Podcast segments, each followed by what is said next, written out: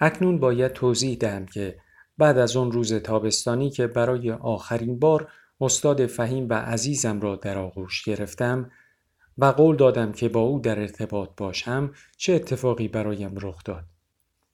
من ارتباطم را با او حفظ نکردم. در واقع روابطم با بیشتر افرادی که در دوران دانشگاه می شناختم قطع شد. سالهای پس از دانشگاه مرا به شخص دیگری تبدیل کرد. به شخصی که با اون فارغ و تحصیل پر ادعا که آن روز محوطه دانشگاه را به مقصد نیویورک ترک کرد و می‌خواست استعدادش را به تمام جهان هدیه کند کاملا فرق داشت. من فهمیدم که دنیا آنقدرها هم علاقه ای به استعدادهای من ندارد. من اوایل دهی بیست سالگیم را به بتالت گذراندم. اجاره پرداخت کردم و کتابهای تخصصی خواندم و در عجب بودم که چرا هیچ چراغ سبزی برایم روشن نمی شود و هیچ راهی به رویم باز نمی گردد. من پیانو می نواختم و آرزویم این بود که آهنگساز معروفی شوم. اما پس از سالها کار کردن در کافه کاباره های خلوت و تاریک، عهدهای وفا نشده، گروه های موسیقی که از هم پاشیده می‌شد و تولید کنندگانی که چشمشان همه را می گرفت به غیر از من آن آرزو رنگ باخت. برای اولین بار در طول زندگیم شکست خوردم. در همون زمان اولین مرگ مهم زندگیم را به چشم دیدم. دایی محبوبم کسی که موسیقی را به من آموخت به من رانندگی یاد داد. درباره دختران سر به سرم گذاشت و به من یاد داد چطور فوتبال بازی کنم تنها بزرگسالی که در دوران کودکی به عنوان الگوی زندگی خود قرار دادم و گفتم زمانی که بزرگ شوم می‌خواهم مثل او شوم بر اثر ابتلا به سرطان لوزالمعده در سن 44 سالگی درگذشت. او مردی قد کوتاه، خوشتیب و سبیل کلفت بود و من در آخرین سال زندگیش در کنارش بودم. در واقع در طبقه پایین آپارتمانش زندگی می کردم. دیدم که چطور در جلوی چشمانم بدن قوی او ذره ذره آب شد و بعد ورم کرد. شاهد درد و عذابش بودم. وقتی هر شب پشت سر هم از درد به خود میپیچید و با چشمانی بسته شکمش را فشار می‌داد و از فرط درد دهانش کج می‌شد. و فریاد می‌زد که خداوندا عیسی مسیح همه ما همسر و دو پسرداییم در سکوت محض می ایستادیم. ها را تمیز می کردیم و نگاهمان را از او می گرفتیم تا شاهد درد کشیدنش نباشیم. در طول زندگیم هیچگاه تا آن حد احساس ناتوانی نکرده بودم. یک شب در ماه مه من و دایی روی بهارخواب آپارتمانش نشسته بودیم. هوا گرم بود و نسیم ملایمی میوزید. به افقهای دوردست نگاه کرد و از میان دندانهای فشرده شدهش گفت که تا سال دیگر زنده نخواهد ماند تا شاهد مدرسه رفتن فرزندانش باشد. از من پرسید که آیا مراقب آنها خواهم بود؟ به او گفتم که این حرفها را نزند. او چند هفته بعد فوت کرد. پس از مراسم خاک سپاری زندگی من عوض شد. احساس می کردم که زمان یک باره برایم ارزشمند شده است. درست مانند آبی که در جریان است و من هر چقدر هم که سریع حرکت کنم نمی توانم به آن برسم. دیگر خبری از نواختن موسیقی در کاباره های شبانه نبود. دیگر خبری از نوشتن آهنگ در آپارتمانم نبود. آهنگ هایی که هیچ کس نمی شنید. دوباره در دانشگاه ثبت نام کردم.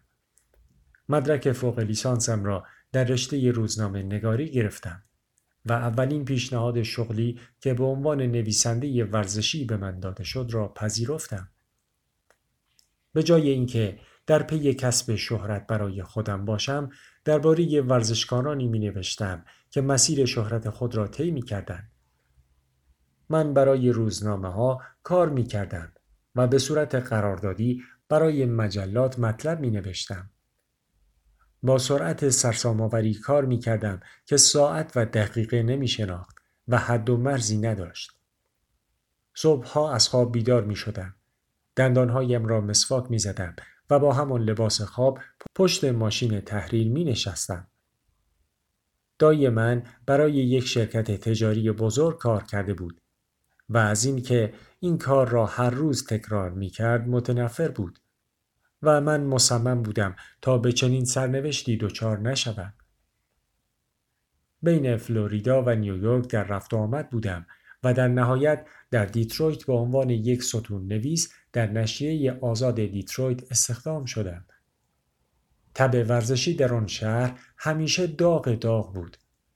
آنها گروه های ورزشی مختلفی را در رشته های فوتبال، بسکتبال، بیسبال و هاکی داشتند که با حال و روز من سازگار بود. در طی چند سال علاوه بر داشتن ستونی ثابت در نشریه معلف کتاب های ورزشی و مجری برنامه های رادیویی هم شدم و به صورت منظم در برنامه های تلویزیونی ظاهر می شدم. نظراتم را درباره فوتبالیست های پولدار بیان می کردم و منتقد برنامه های ورزشی گوناگون بودم. من بخشی از گردباد رسانه‌ای شده بودم که در حال حاضر کشور را تحت پوشش قرار داده است. فعالیت های من پرطرفدار بود. دوران اجاره نشینی تمام شده بود و دوران خرید آغاز. خانه ای در بالای تپه خریدم و چندین اتومبیل. در بازار سهام سرمایه گذاری کردم و اوراق بهادار خریداری نمودم. مثل ماشینی بودم که با دنده پنج حرکت می کرد و هر کاری می کردم و هر پروژه‌ای که قبول می کردم سر موعد مقرر به پایان می رسانیدم. انگار با نیروی فرابشری کار می کردم. تخت گاز می راندم و پول در می آوردم. پولی که بیش از حدی بود که حتی می توانستم تصور کنم. با زنی مومشکی به نام ژانین آشنا شدم که علا رقم برنامه کاری شلوغ و غیبتهای طولانیم مرا دوست داشت. پس از هفت سال دوستی عاشقانه با هم ازدواج کردیم. یک هفته بعد از ازدواج سر کارم برگشتم. به او و البته خودم گفتم که یک روز صاحب بچه خواهیم شد. این آرزوی همیشگی جانین بود. اما آن روز هیچگاه از راه فرا نرسید. برعکس خودم را در زیر موفقیت های کاریم مدفون کردم چون بر این باور بودم که به واسطه این موفقیت ها می توانم اوضاع را در اختیار بگیرم و این فرصت را دارم تا قبل از این که مثل داییم مریض شوم و بمیرم تا آخرین قطره اصاری شادی را که به اعتقاد من در تقدیرم بود بگیرم. و اما درباره موری هر از گاهی به او فکر می کردم درباره چیزهایی که به من آموخته بود چیزهایی مانند انسانیت و رابطه با دیگران اما همه آنها مانند خاطره دور بود انگار مربوط به زندگی دیگری بود در این سالها هر نامه ای که از دانشگاه براندیز می رسید را دور می انداختم.